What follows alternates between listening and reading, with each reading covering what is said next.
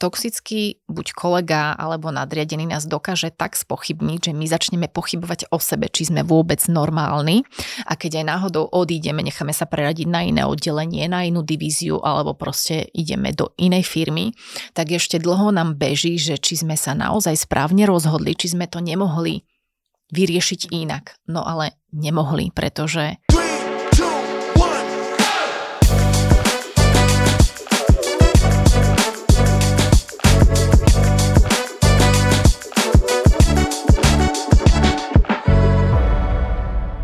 Dobrý deň a vítam vás pri ďalšej epizóde podcastu Očami HR.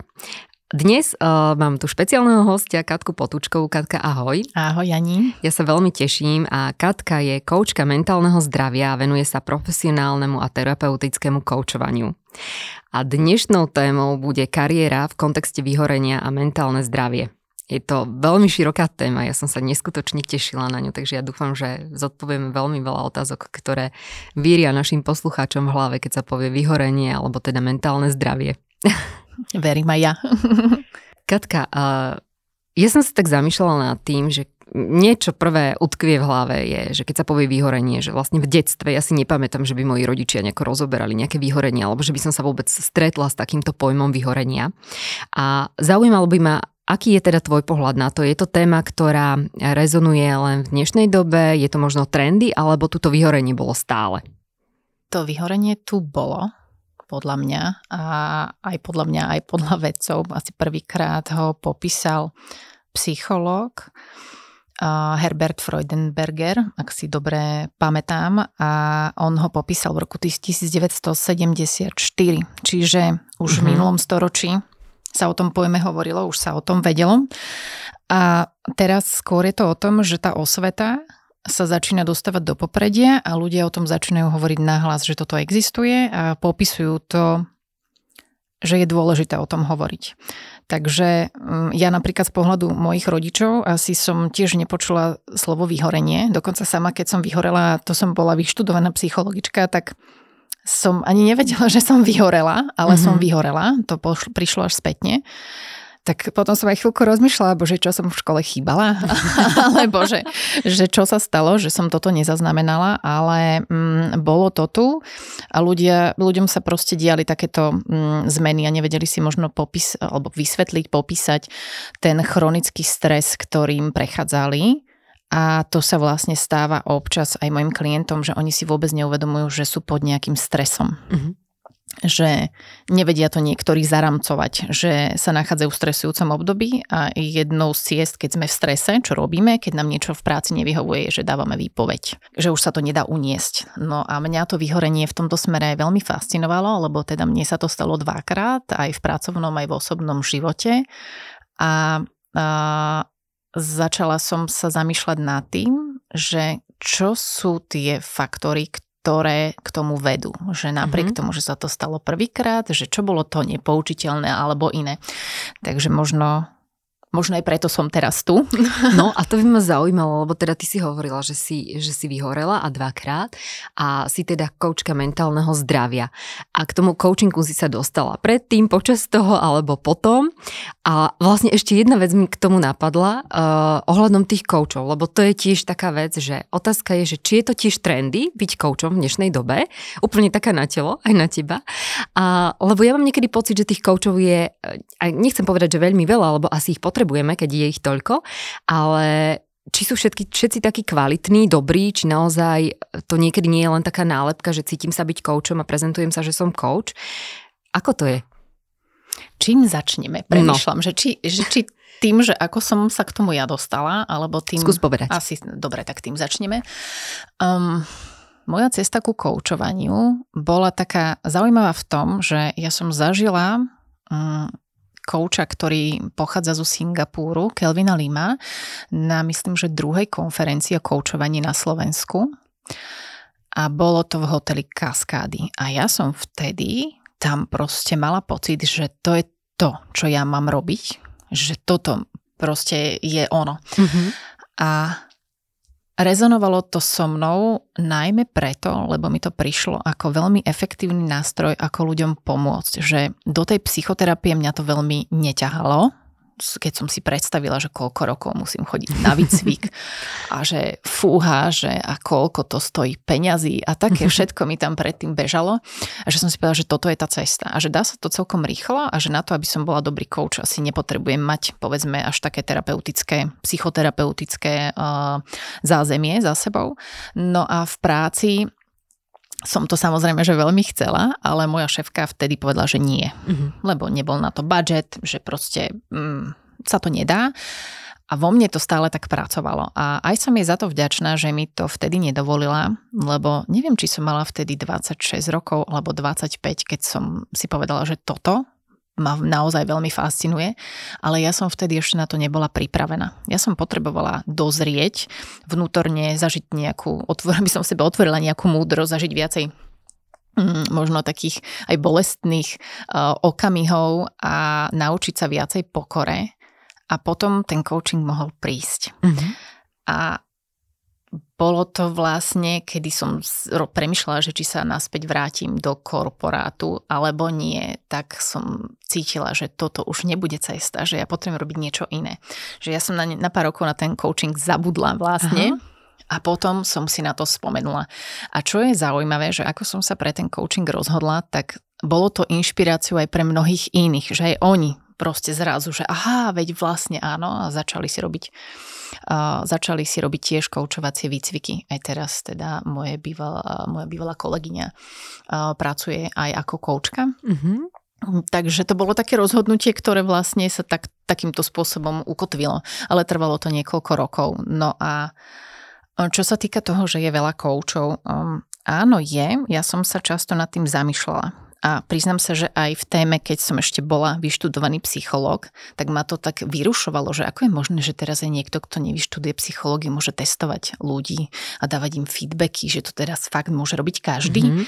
To som si zažila to obdobie, keď som bola v banke a mojimi rukami prešlo uh, stovky, možno aj tisícky uh, ľudí takýmito testami.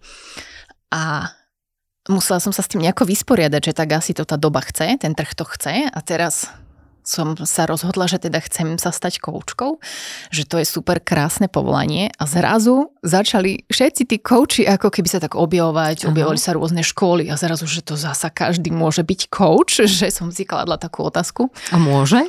A e, na jednej strane môže a na jednej strane aj nie. Mm-hmm. Že tam Takže treba rozlišovať asi v tom, koho si vyberáme. Tak, tak, tak ako rozlišujeme v tom, že či nám niekto vyhovuje, či sa nám páči niekoho energia alebo nie, tak mm. treba rozlišovať, že či ten coach je naozaj coach. My, keď sme sa učili o koučovacích kompetenciách, tak jedna taká podstatná vec tam bola, že musí byť stelesnením toho koučovania. Že on tým musí žiť a ja to vnímam najmä teda cez mm-hmm. srdce. A keď je niekto, pomôžem si slovičkom fejkový, tak to tiež cítiť. Čiže a, asi Vnímam to ako veľmi dôležité, že tých koučov príbuda, lebo ľuďom treba pomáhať a asi je to aj jednoduchšia cesta, ako chodiť 2, 3, 4, 5, 10 rokov na psychoterapiu. Mm-hmm. Že ľudia si môžu pomôcť aj takto, že je to vlastne taká iná alternatíva, ktorá môže fungovať a ľudia majú radi, keď si môžu vybrať, keď nie sú smerovaní len k niečomu.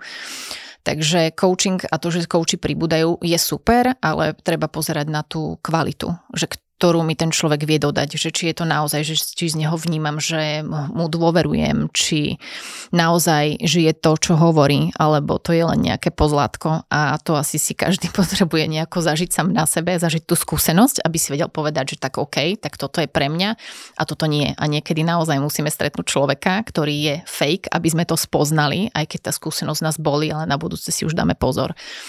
Takže určite zistujte si referencie a skúmajte tie zámery, kvôli čomu ľudia vlastne robia tú prácu, ktorú robia. Ty si človek, ktorý už má za sebou veľmi veľa dobrých referencií. a veľmi veľa ľuďom si pomohla aj z toho vyhorenia. Uh-huh. A častokrát spolupracuješ, ako sme sa aj rozprávali, práve s spoločnosťami, či už teda s manažmentom alebo s HR oddeleniami. A ak sa bavíme o téme vyhorenia, a, a prepojenia na práve HR, lebo teda sme v podcaste očami HR. A prečo by sa malo HR podľa teba vlastne zamýšľať nad alebo zaoberať vyhorením vlastného zamestnanca? Koho je to v dnešnej dobe zodpovednosť, že ľudia vyhorievajú? asi odpoviem najskôr na tú druhú otázku, že koho je to zodpovednosť. Podľa mňa, keď sa nám to deje, a deje sa nám to v zamestnaneckom pomere, tak je to ako vo vzťahu 50 na 50. Každý tam prichádza s tou svojou časťou a spolu tvoria jeden celok. Čiže má tam svoju zodpovednosť na tom aj človek, ktorého sa vyhorenie týka, že si niečo možno nevšimol, že je príliš preťažený, že je príliš e, v strese, že mu niečo nevyhovuje, že ho nutia robiť e, aktivity, ktoré, s ktorými nesúhlasí, hodnotovo sa možno cíti, že je úplne mimo.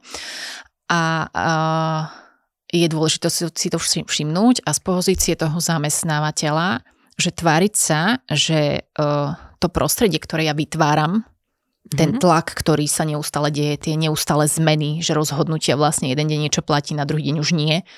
Ono vynimočne sa to dá, ale keď sa to deje non-stop, mm-hmm. Tak uh, vytváram tým toxické prostredie pre svojich ľudí a či chceme alebo nie, to prostredie nás ovplyvňuje. Čiže preto si myslím, že tých 50 na 50, ako v každom vzťahu, je tam dôležitých. A, a k tej prvej otázke, že prečo by sa mm-hmm. HR tým malo zaoberať. No podľa mňa uh, HR, ja som si to tak v troch bodoch uh, ukotvila, malo by sa tým zaoberať, pretože ten človek, ktorý je v procese vyhorenia, je proste ako odíde. Lebo väčšinou sme v strese, tak čo urobíme? Dáme výpoveď, odchádzame, niečo sa nám nepáči, alebo sa chceme dať preradiť, alebo si dáme dlhý sabatikál, proste čokoľvek, stojí to peniažky, kým nájdeme za ňo náhradu. Mm-hmm. A nie len peniažky, ale aj energiu, kopec um, času, pretože nájsť kvalitného človeka netrvá, že za mesiac to tu máme. No, a ešte keď dobe. ho nájdeme, tak uh, nie je nikde zaručené, že v skúšobnej dobe neodíde. A to sa stávajú také prípady, kedy si možno firma nereflektuje kde sa nachádza v tom mm-hmm. pracovnom tempe a príde človek, ktorý sa zamestná, zmení prácu v dobrej vízii a vlastne v skúšobnej dobe dá výpoveď, že zabudnite na to, že ja budem v takomto tempe pracovať, mm-hmm. prosím vás pekne, najmite si na to iného človeka. A, a takéto um, možno také, nie že sklamania, zlyhania, neviem to tak popísať, takéto skúsenosti asi skôr.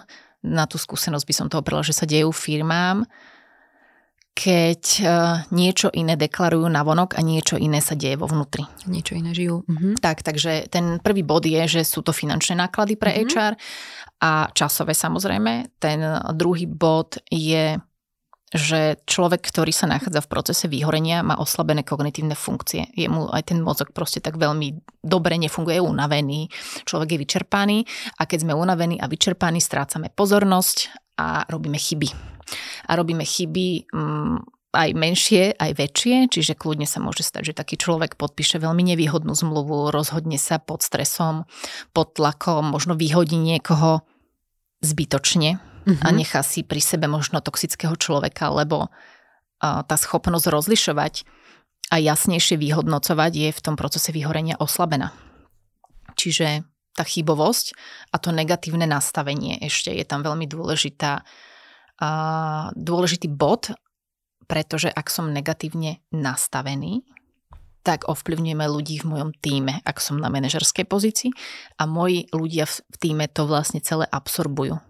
Tu, ten môj nepokoj, tú neradosť zo života, tú podráždenosť, čiže nám to môže ešte to psychologické bezpečie narušiť. A mm-hmm. to sú podľa mňa dosť uh, výrazné a podstatné dôvody, kvôli ktorým by sa HR tým malo zaoberať aj z pozície prevencie a nie byť len tým hasičom, keď už taká uh, aktivita vyvstane, že sa niečo také stane, že príde manažera z hory. Hej, keď to, že dá možno ešte z jeho pohľadu, že má silu dať výpoveď, je ešte fajn preňho, že kým neskončí v nemocnici alebo u lekára s nejakou chorobou. Mm-hmm. Čiže naozaj tá zodpovednosť uh, tých, toho HR oddelenia je, je v tomto vysoká, má možnosť uh, si všimnúť teda, že má na tom pracovisku človeka, ktorý uh, je vyhorený alebo k tomu smeruje a v prípade, že ho dokáže nejakým spôsobom zachrániť alebo podať mu tú pomocnú ruku, tak uh, sa veľa vecí dokáže vyriešiť. Ty si mi aj sama spomínala, niekoľko príkladov máš určite zo svojej praxe, uh-huh. kedy to takto funguje reálne a reálne sa to takto stalo, že a, toho človeka dokázali v podstate takto zachrániť a pracuje teda ďalej na tej pozícii. Sú také momenty, ktoré tam, ku ktorým dochádza, že ma oslovia s tým, že človek od, chce odísť alebo chce dať výpoveď, mm-hmm. že aby sa teda s ním niečo udialo a ďalší moment je, kedy je na manažerskej pozícii človek, ktorý možno narastol v tej firme, mm-hmm. že z pozície špecialistu, ktorý výborne vykonával svoju prácu, sa posunul vyššie a potom sú ľudia, ktorí možno menia, hej, že sa presunuli do firmy a zažívajú tam formu stresu, ktorá v inej firme napríklad nebola. Mm-hmm. No a všetci potrebujú pomoc pomoc v zmysle ujasniť si, že ako to ja vlastne mám. Čiže stalo sa, že bol prípad manažera, ktorý práve postúpil na tú pozíciu manažerskú, kedy si uvedomil, že toto on nechce robiť. Mm-hmm. Ne, proste nie je to pre ňo. A požiadalo to, aby mohol ísť o pozíciu nižšie. A opäť, proste bolo to veľmi cítiť vo vyžarovaní, v tom správaní, že ten človek sa ako keby tak narovnal, ja to volám. A opäť našiel v sebe tú silu.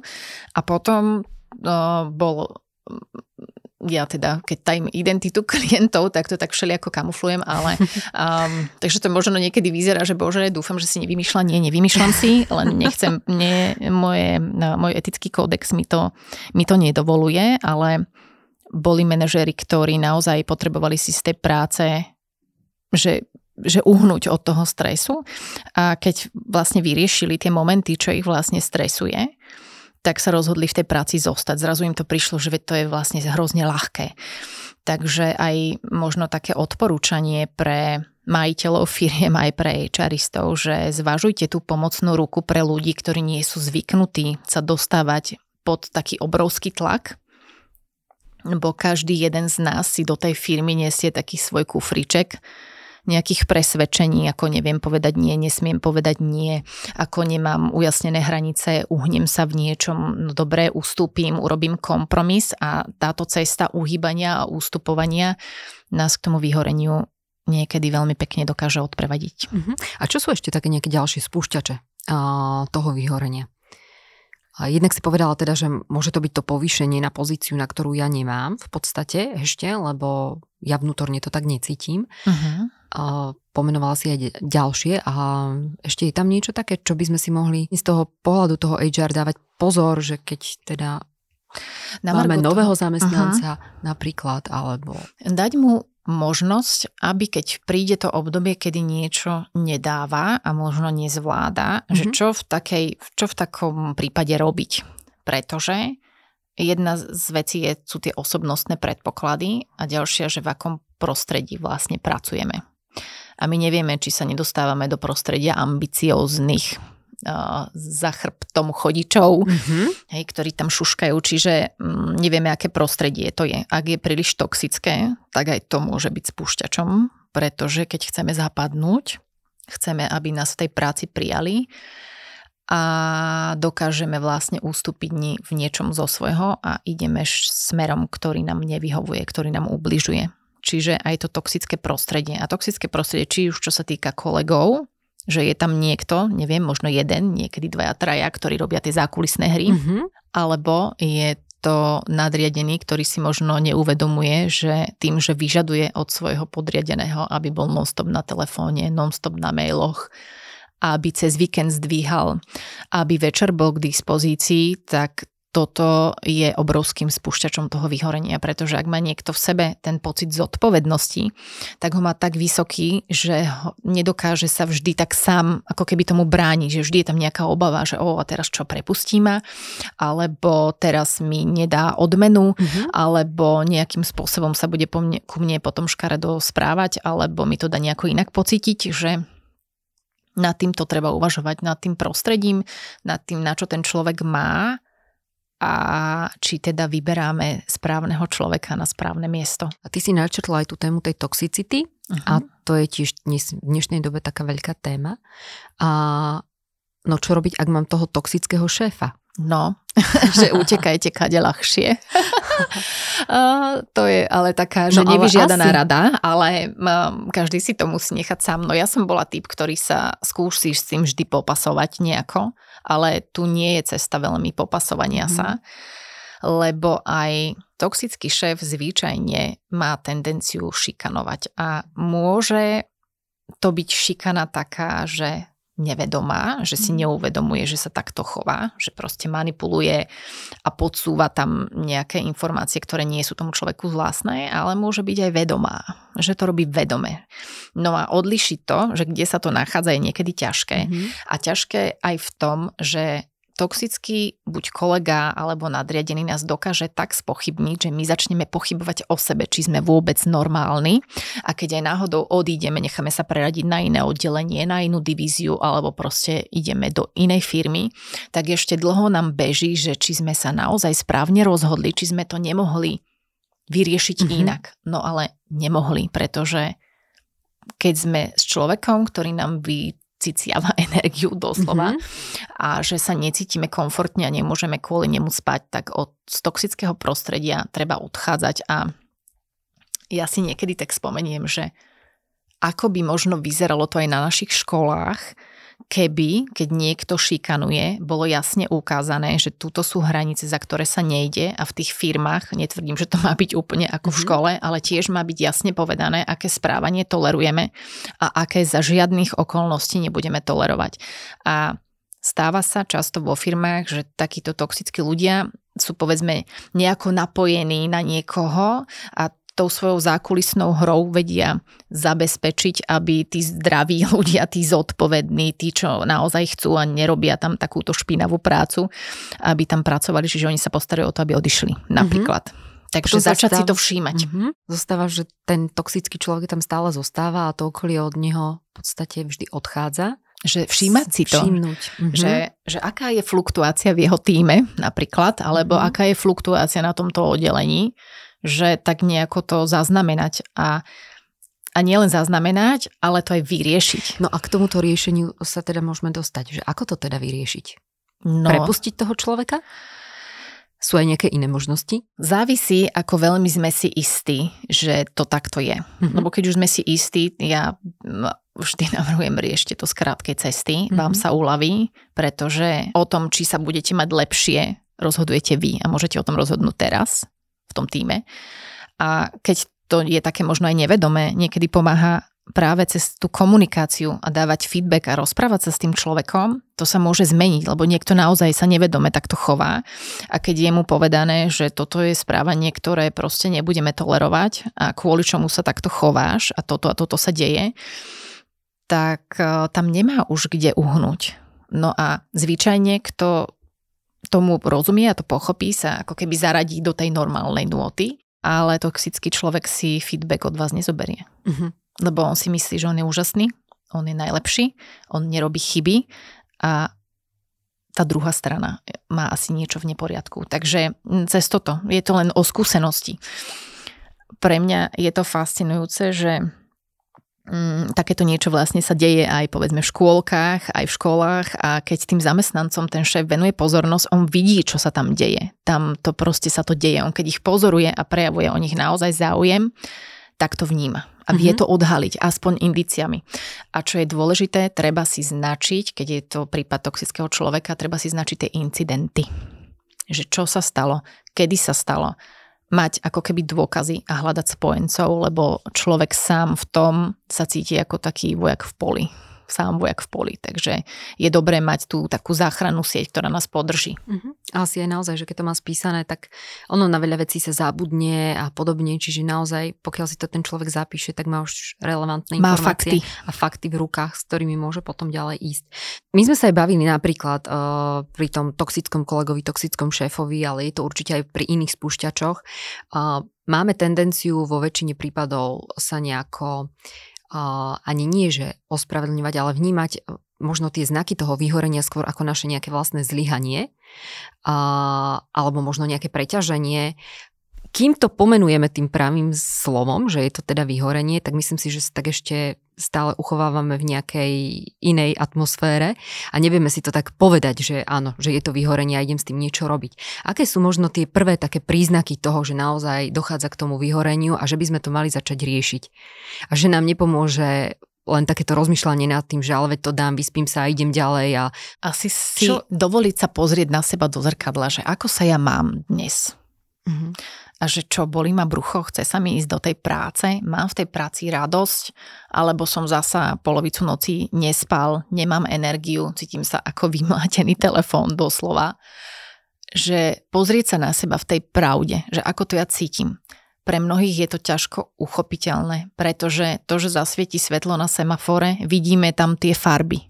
Ale toto je o cítení, mm-hmm. že my sa nejako cítime. A to je tiež dôležitý signalizátor o ktorý sa musíme naspäť začať vrátiť ako keby k nemu, že čo nám to signalizuje, že či máme proste ťažobu na žalúdku, niekomu sa to vyhorenie môže prejavovať cez začínajúce bolesti v tele, na krížoch, na pleciach, v rukách, proste taká celková obrovská vyčerpanosť a únava. A najmä cez to, že vlastne zažívate len neradosť a idete na automat, ktorý treba ako keby zastaviť a porozmýšľať, že ako to ja vlastne chcem. Čiže začať sa na seba pozerať v pravde. A to sa inak aj vo firmách deje, že mm, keď niekto to povie podráždenému človeku v tom stave, ktorom sa nachádza v tom procese vyhorenia, že počúvaj, zdá sa, že si asi vyhorený, mm-hmm. tak prvé, čo sa začne brániť, lebo on nechce zlyhať, ale to nie je zlyhanie. No. To je skúsenosť a my cez tú skúsenosť sa učíme vlastne sa postarať o seba. Že nebrať to, že niečo som urobil zle. Nie, proste som sa niekde preťažil. To sa občas stáva. Mne sa v tomto smere môj muž smeje, keď sme menili už asi tretiu pračku. že začína uvažovať, že či náhodou ja nepreťažujem to zariadenie. a že asi by som sa nad tým mala zamyslieť. No tak som sa zamyslela tak veľmi to sledujem hej, a nemám z toho teraz výčitky, že treba začať spracovať, že tie pocity viny tam prichádzajú, výčitky, taký pocit nedostatočnosti, mm, neschopnosti, možno menej cennosti a treba sa na ne skôr pozrieť, že čo mi ten pocit chce povedať, že o čo sa ja v sebe potrebujem postarať. No aby toto som je veľmi sa takto dôležité. necítila. Toto je veľmi dôležité, lebo ja si myslím, že veľa ľudí to zhadzuje na, práve na to zlyhanie uh, vlastné a nehľada to riešenie, ale ne, nerozumie tomu, že čo sa to vlastne deje. Mm-hmm. Tam ide o to, že niekedy nerozumieme. My nemáme možno tie informácie, že takto sa to môže prejavovať. Mm-hmm. To zažívajú podľa mňa aj ľudia, ktorí sa nachádzajú v depresii. Mm-hmm. Že oni nerozumejú, ako sa takýto stav mohol stať a majú pocit, že to vedia ovplyvniť. No niektoré veci úplne ovplyvniť naozaj nevieme. Nám mm, fungujú aj hormóny nejako, aj tieto ovplyvňujú. Mm-hmm. Čiže pozrieť sa skôr na seba, že čo je v mojej moci, čo ja vlastne teraz môžem urobiť, aby som zažíval v tej práci možno viacej radosti. Možno to, že ma to baví, možno je to len o tom, že som úplne vedla. Mm-hmm. Že som sa namočil, to sa deje niekedy startupistom, že idea je bombastická, krásna a tak sa tak uh, odstrelia v dobrých nápadoch a zrazu sa pristihnú pri tom, že vlastne vôbec nerobia to, čo je ich. Mm-hmm. Lebo sa, neviem, prispôsobia nejakému partnerovi alebo si najmu do týmu človeka, ktorý ich odvedie nejakým úplne iným smerom a keď už sme vedľa našej cesty, tak už nám aj to vyhorenie signalizuje, že v niečom sme vedľa, proste sme šlapli vedľa. A čo je asi dôležité povedať, že neexistuje žiadna taká kotva v zmysle, že koľko, koľko to trvá. Mm-hmm. Proste to neexistuje. U každého inak. Niekto si vie v procese vyhorenia chodiť hore-dole po fázu apatie a potom sa vracia naspäť cez uh, frustráciu do stagnácie a tak, že niekto si takto uh, jazdí cez jednotlivé fázy a môže trvať roky mm-hmm. a mhm. niekto zhorí v priebehu pár mesiacov pretože išiel do toho s dobrým úmyslom a čo je dôležité mať na pamäti je, že vyhorenie vždy začína tým nadšením. Bez toho, aby sme pre niečo zahoreli, nemôžeme vyhorieť. Uh-huh. To, to, to je veľmi pekná myšlienka. No a kedy je to teda za čiarou? Ty si hovorila, že môžeme sa pohybovať v tých rôznych fázach uh-huh. a to už si asi človek uvedomí, že už teraz horel. že áno, keď už nevstaneme, uh-huh. mne sa to takto stalo, že som proste uh-huh. nevládala vstať a niekto naozaj skončil v nemocnici, mm-hmm. mm, tak to už sme vypnutí. To je ako s tým telefónom, ja si to tak vždy predstavím, že proste telefón nemá baterku, vypla sa úplne. A čo urobí? No mm-hmm. proste je vypnutý a nič. Mm-hmm. Čiže vtedy e, je akákoľvek činnosť pre nás výzvou. Ísť na toaletu je výzva, ísť mm-hmm. do obchodu, oblieť sa, urobiť mm-hmm. si obyčajnú hygienu. To je veľmi náročné, pretože ten mozog je extrémne unavený, čiže On potrebuje regenerovať. A pre každého to začiarov je asi niekde inde. Niekto si to všimne len tým, že sa, neviem, 3-4 noci nevyspí dobre a že cíti, že fúha, asi veľa rozmýšľam o práci, že chcem to riešiť. A niekto sa musí nevyspať dlhšie, aby to zaregistroval, že je to nekomfort. Čo je tam výzva, je začať si uvedomovať, že ako to vlastne máme my že do čoho sme sa my vlastne navliekli. Keď máme presvedčenie, že musíme vydržať nespať, neviem, rok, mm-hmm. tak nás nikto nepresvedčí, kým to nezažijeme cez seba, že asi to je blbosť, že asi by sme to mohli nejako inak vyskúšať a niekto to zaznamená hneď. No a to naše telo nám a intuícia nám v tom vie veľmi pomáhať a my sa na to musíme začať ladiť. A to, keď sme v obrovskom pracovnom tempe a švungu, nie je možné. Lebo to je ako na diálnici, hluk, mhm, stále je tam mhm, hluk a mhm. my sa nepočujeme. A my, a my sa... máme stále také tie výzvy, že však uh, musíme robiť viac, veď to je v poriadku, že robíme cez víkend, že robíme po nociach, že zdvihneme telefón po pracovnej dobe, pred pracovnou dobou a podobne. A stále máme takéto nejaké častokrát mety, že, že je to v poriadku a asi naozaj, že ten balans medzi tou prácou a tým životom súkromným, povedzme, uh-huh. je, je veľmi dôležitý. Áno. Veľmi súhlasím. A že je fajn niekedy robiť do noci, mm-hmm. ale potom je fajn si dopriať ten čas na tú regeneráciu. Že no a čo proste, to telo to potrebuje a je fajn niekedy aj nerobiť. A keď sa rozhodnem, že chcem zdvihnúť ten telefón po pracovnej dobe, je to moje rozhodnutie a urobiť ho so zámerom, lebo som to chcel a nie preto, že som to musel. A keď to teda niekto si potom ale zvykne, že to tak je ako rutina, je to otázka takých toho na, nastavenia si osobných hraníc, že kde to ja mám. Lebo niekedy tie hranice nám prekračujú iní a niekedy si ich prekračujeme aj my sami tým, že si povieme, že vedie to takto v pohode. Ako dlho potom trvá tá regenerácia z toho vyhorenia, aby sme sa dostali do toho normálneho stavu, pracovať, a možno pracovať teda aj na tej istej pozícii, z ktorej sme odišli, ak je to vôbec možné, Opäť je to veľmi individuálne.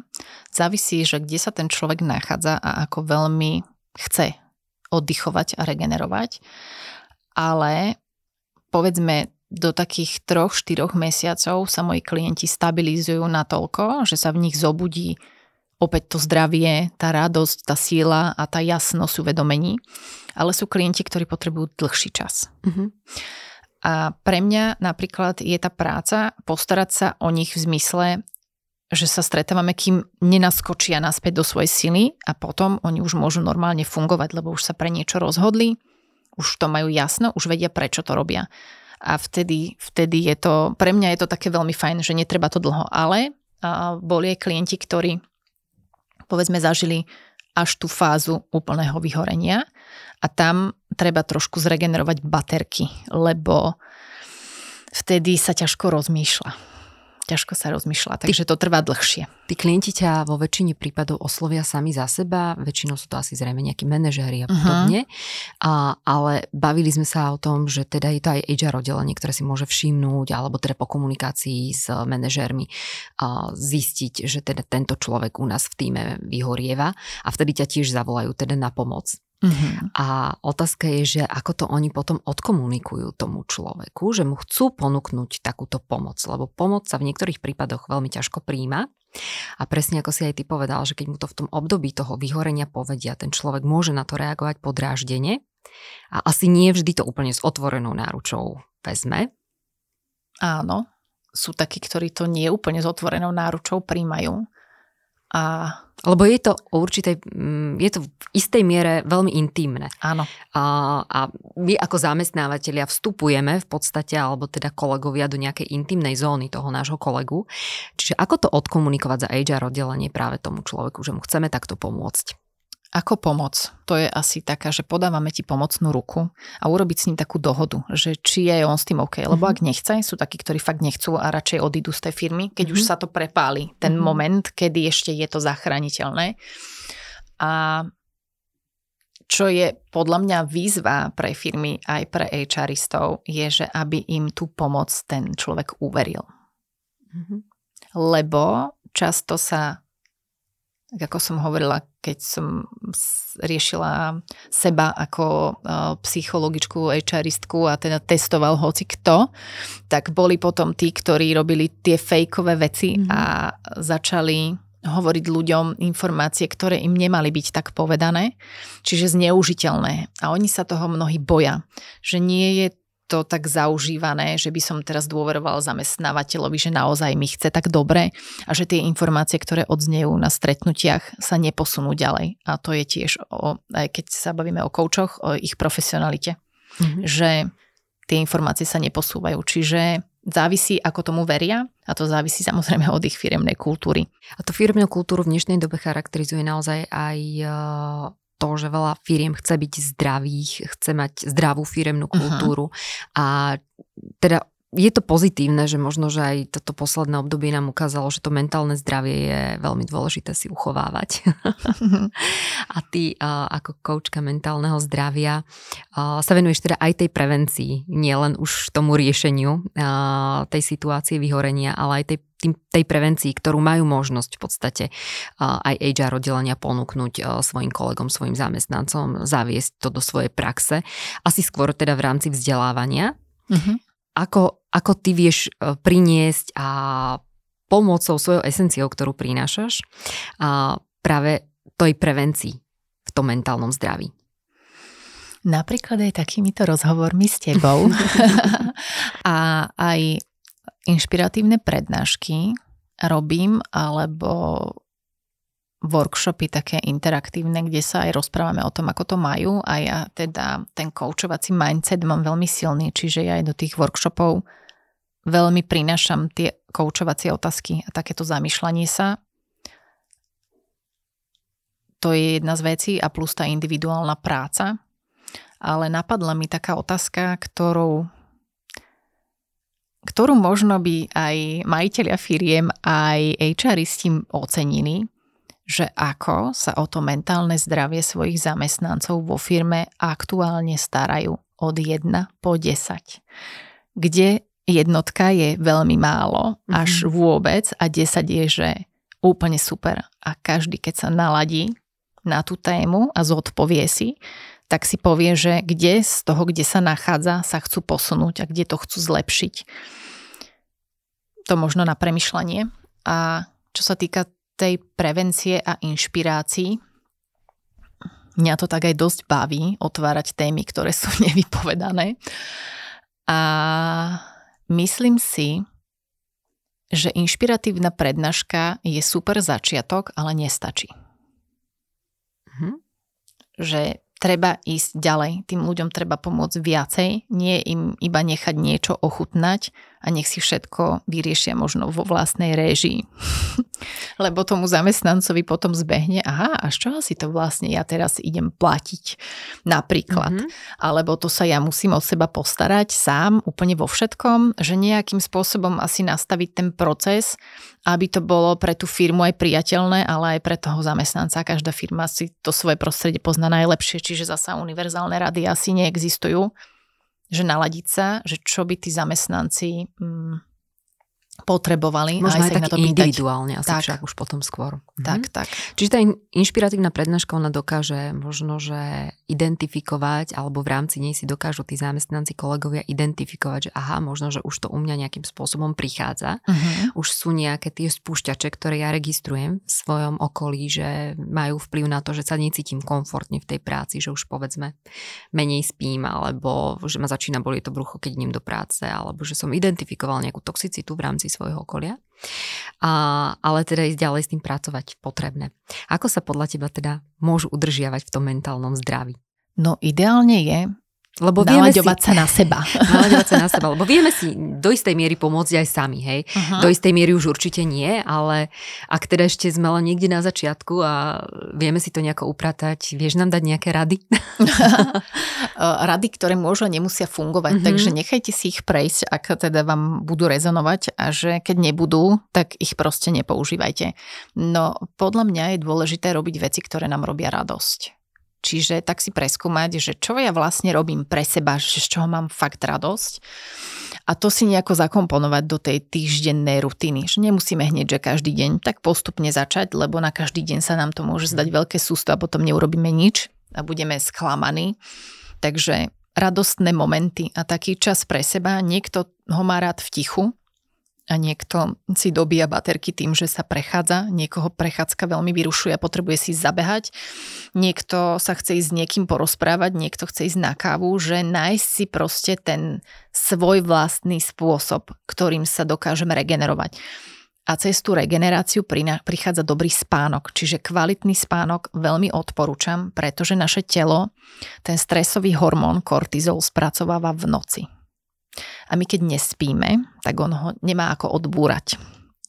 A potom sa to s nami tak točí a točí a začne ten stresový hormón napádať naše orgány a potom chodíme na pénky a na vyšetrenia po lekároch a tomu sa dá celkom predísť. Takže dobre spať a hľadať spôsob regenerácie. Napríklad, uh, dúfam, že sa teda môj muž na mňa nenahnevá, ale Ak áno, Zlatko, ja ti to vysvetlím. Ale mm, on mal ťažký rok, minulý rok, a tak veľmi bol ponorený do tej práce, že nemal proste čas na veci, ktoré ho brutálne bavia. A on miluje bicyklovanie. A stále proste trávil čas s tabulkami, za počítačom. Ten home office mal jednu nevýhodu, že zavrieť ten počítač bolo trošku náročnejšie, bola to pre neho výzva. Ale keď mal ten dôvod na tú radosť, on si povedal, že takto stačí, proste takto už to stačilo, minulý rok bol naozaj náročný, tak odteraz bicykel. Čiže napriek tomu, že teda má tej práce veľmi veľa, tak on sa chodí bicyklovať a tomu dobíja baterky a on je z toho veľmi šťastný. Aj tie situácie v práci rieši s nadhľadom. Je mu to, veľmi mu to pomáha aj vie tú hlavu proste vypnúť, že on o práci doma nepremýšľa. Proste on sa prácou zaoberá v práci. Čiže keď si zapne, že OK, ideme riešiť home office, tedy mu to naskočí, tak teraz sa tým zaoberám, dobre, skončil som, hlava vypne a on robí to, čo on chce. No a tomu pomáha. Čiže nájsť si niečo také, čo je veľmi fajn. Mne napríklad pomáha, ja potrebujem občas meditovať, občas iba pozerať do blba. Fakt, iba pozerať a počúvať e, tie vtáčiky na tom strome. Mne to robí veľmi dobre, ale každý má ten svoj. A moja kamarátka, o, tá miluje chodiť do divadla. Mm-hmm. Ona sa dobíja cez divadlo. Podobne. A veľmi mi to chýbalo posledné dva roky. tak húra na to. húra na to, presne tak. Dobre, ďakujem ti Katka za dnešné rady, ktoré si nám tu dala, aj e, takéto vysvetlenie toho, čo to vlastne znamená, to vyhorenie. Aj poukázanie možno na to, že koľko nás teda stojí taký manažer, ktorý sa nachádza v procese vyhorenia, že to nie je len o tých financiách, v konečnom dôsledku aj áno, ale aj o jeho rozhodnutiach, ktoré robí, a aj o jeho emocionálnej stránke, vzťahovej stránke, a o tom, ako potom na tohto manažéra vplývajú alebo ako ho vnímajú zamestnanci, kolegovia, možno obchodní partneri a podobne. A že sme teda načrtli aj tému toho, že je tam aj tá zodpovednosť eh, tých HR oddelení a tých eh, vedúcich pracovníkov možno sledovať, akom mentálnom zdraví sa nachádzajú naši kolegovia, naši zamestnanci a že to dokážeme, ak to podchytíme či už tým, a, tou prevenciou, alebo aj potom podaním tej pomocnej ruky, tak si dokážeme ušetriť veľmi veľa a naozaj v zdravom prostredí a keď majú tí naši zamestnanci pocit toho psychologického bezpečia v rámci spoločnosti, tak je to potom vidieť aj na výsledkoch tej firmy. Takže držím palce všetkým, aby sa im to podarilo nejako možno naštartovať a ten pohľad dovnútra do tej spoločnosti, aby si uvedomili, že koľko majú tých zdravých zamestnancov v spoločnosti a aby im to naozaj v konečnom dôsledku prinášalo teda tú pohodu a to zdravie na tom pracovisku. Kati, chceš k tomu ešte niečo dodať? Že krajšie by som to neukončila. Ja mi veľmi pekne si to pomenovala, ale že ďakujem veľmi pekne a budem sa tešiť na budúce. A ja ďakujem veľmi pekne a počujeme sa teda na budúce. Pekný deň. Pekný deň.